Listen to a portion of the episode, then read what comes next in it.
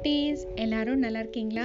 இன்னைக்கு நம்ம பார்க்கக்கூடிய பழமொழி என்னன்னா ஆழம் அறியாமல் காலை விடாதே அப்படின்னு என்ன அர்த்தம்னா லுக் பிஃபோர் யூ லீப் இந்த பொருளை விளக்குறதுக்கு ஒரு குட்டி கதை வாங்க பார்க்கலாம். ஒரு அழகான குளக்கரை. அந்த குளக்கரையில் ரெண்டு தவளைகள் வாழ்ந்துட்டு வராங்க. அவங்க ரெண்டு பேரும் ரொம்ப க்ளோஸ் ஃப்ரெண்ட்ஸ் நீர்லேயும் நிலத்துலேயும் மாற்றி மாற்றி அந்த குளத்துல இருக்கக்கூடிய தண்ணியை குடிச்சுக்கிட்டு சந்தோஷமாக அங்கே டைம் ஸ்பெண்ட் பண்ணி வாழ்ந்துட்டு வராங்க. அந்த குளத்துல பார்த்தீங்கன்னா நிறைய லில்லி பேட்ஸ் இருக்குது பூக்கள் இருக்குது குளத்தை சுற்றி நிறைய வாத்து கூட்டங்கள் இருக்கு. பாக்குறதுக்கே ரொம்ப ரம்யமா அழகா இருக்கு. அவங்க அங்க ரொம்ப சந்தோஷமா எல்லா பருவநிலைகளையும் அடாப்ட் பண்ணி வாழ்ந்துட்டு வராங்க. ஒரு தடவை பயங்கரமா குளிர்காலம் வந்துருச்சு. அப்ப அந்த குளத்துக்கு பக்கத்துல ஒரு மரத்தோட தண்டு இருக்கு. அதுக்கு அடியில போய் ஒளிஞ்சுக்கிட்டு ரெண்டு பேரும் சந்தோஷமா ஒருத்தர் மாத்தி பேசி சாப்பிட்டு அங்கேயே தூங்கி வாழ்ந்துட்டு வராங்க.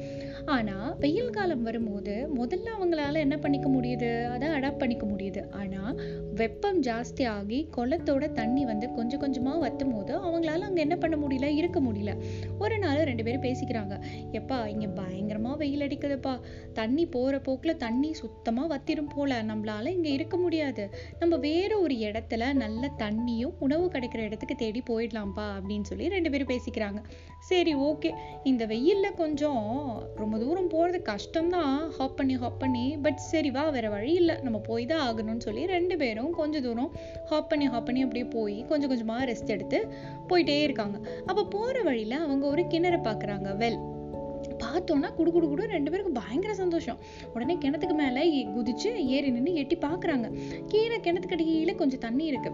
ரெண்டு தவளையில் ஒரு தவளை சொல்லுது ஹே ஜாலிப்பா. இவ்வளோ தூரம் கஷ்டப்பட்டது வீண் போல. கமான் வா ஜம்ப் பண்ணிடலாம். நம்மளுக்கு பாரு தண்ணிக்கு இருக்கு ஒரு பிரச்சனையும் இல்லை அப்படின்னு சொல்லுது. ஆனா அந்த நண்பன் தவளை இன்னொரு தவளை இருக்குல்ல அது என்ன பண்ணுது? தயங்குது. அது யோசிக்குது. இல்ல இல்ல என் மனசுக்கு என்னமோ சரின்னு படல. வேண்டாம் வேண்டாம் கொஞ்சம் வெயிட் பண்ண நான் யோசிக்கிறேன் அப்படின்னு சொல்லுது. இந்த தவளை சொல்லுது ஹே நீ என்ன முட்டாள? பாரு நமக்கேத்தாப்புல தண்ணி இருக்கு. எவ்வளோ அழகான ஒரு பிளேஸு வா நம்ம வந்து குதிச்சுக்கலாம் அப்படின்னு சொல்லுது. உடனே இந்த நண்பன் தவளை சொல்லுது ஏ இங்க பாரு நீ அவசரப்படாத. நம்ம குளத்துல இருந்தபோது தண்ணி வத்திடுச்சு. ஆனா வத்தினாலும் நம்மளால ஈஸியா வெளியில வந்து நம்ம இப்ப வேற ஒரு இடம் தேடி நடந்து வந்துகிட்டு இருக்கோம். ஆனா இந்த கிணறு வந்து ரொம்ப ஆழமா இருக்கும் போல இருக்கு. அது கொஞ்சம் தண்ணி இருக்கிற மாதிரி தான் எனக்கு தோணுது. சப்போஸ் தண்ணி வந்து வத்திடுச்சுன்னா இந்த கிணத்துலேருந்து நம்ம எப்படி மேலே வருவோம்? நம்மளால் என்ன பண்ண முடியும்? நீ கொஞ்சம் யோசிச்சு பாரு. அதெல்லாம் யோசிக்காமல் நம்ம என்ன பண்ணக்கூடாது? இந்த கிணத்துக்குள்ளே குதிக்கக்கூடாது. வெயிட் பண்ணு வெயிட் பண்ணு. நம்ம இன்னும் கொஞ்சம் தூரம் போகலாம் வேற எங்கேயாவது இடம் கிடைக்கதான்னு முதல்ல பார்க்கலாம் அப்படின்னு சொல்லுது. உடனே இந்த நண்பன் சொல்லுது ஏ ஆமாப்பா இதை பாரு. இதை கொஞ்சம் கூட நான் யோசிக்கவே இல்லை. அப்படின்னு சொல்லிட்டு ரெண்டு தவளையும் மறுபடியும் அந்த கிணத்துலேருந்து இன்னும் கொஞ்சம் தூரம் அப்படியே ஹாப் பண்ணி ஹாப் பண்ணி போகிறாங்க கொஞ்ச தூரம் கழிச்சு பார்த்தா ஒரு சின்ன குளம் மாதிரி ஒரு சின்ன குட்டை இருக்கு. அந்த குட்டை பக்கத்துல கொஞ்சம் தான் தண்ணி இருக்கு. ஆனா அது பக்கத்துல அழகா மரக்கூட்டங்கள் இருக்கு. ஒரு மரம் இருக்கு. அழகா இலைப்பாடுறதுக்கு சரி ரெண்டு பேரும் முடிவு பண்றாங்க. இப்போதைக்கு இந்த வெயில் காலத்துக்கு நம்மளுக்கு இந்த இடம் போதுமானது. நம்ம இங்க இருப்போம். அதுக்கப்புறம் வேற இடம் வேணா நம்ம மாத்தி போய்க்கலாம் அப்படின்னு சொல்லி ரெண்டு பேரும் பேசிக்கிறாங்க. அப்பாடா அப்படின்னு சொல்லி மர நழல்ல போய் ரெண்டு பேரும் உட்காடுறாங்க இதுதான் கதை. இந்த கதையில இருந்து குட்டீஸ் நீங்க என்ன தெரிஞ்சுக்கிட்டீங்க? இந்த கதையில சப்போஸ் அவங்க கொஞ்சம் கூட எதுவுமே யோசிக்காம அந்த கிணத்துக்குள்ள குதிச்சிருந்து நாளைக்கு அந்த வெப்பத்தினால தண்ணி வத்திருந்தா அவங்களுக்கு அவங்க நிலைமை வந்து ரொம்ப ஆபத்தா இருந்திருக்கும். கிணத்துல இருந்து அவங்க எப்படி மேல வருவாங்க?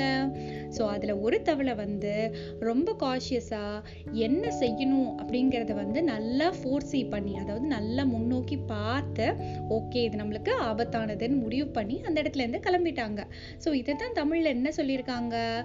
ஆழம் அறியாமல் காலை விடாதே அப்படின்னு சொல்லியிருக்காங்க. நம்ம எந்த ஒரு விஷயம் செய்யணும் அப்படின்னாலுமே அதுல இருக்கக்கூடிய ப்ளஸ் அண்ட் மைனஸ் என்ன? இது நம்மளால பண்ண முடியுமா? அப்படிங்கிறத நல்லா தீர அனலைஸ் பண்ணதுக்கு அப்புறம் தான் நம்ம என்ன பண்ணணும்? எந்த ஒரு விஷயமா இருந்தாலும் தொடங்கவே செய்யணும். ஓகேயா நான் மறுபடியும் வேற ஒரு பழமொழியோட வேற ஒரு குட்டி கதையோட உங்க எல்லாரையும் வந்து மீட் பண்றேன். அது வரைக்கும் பாய்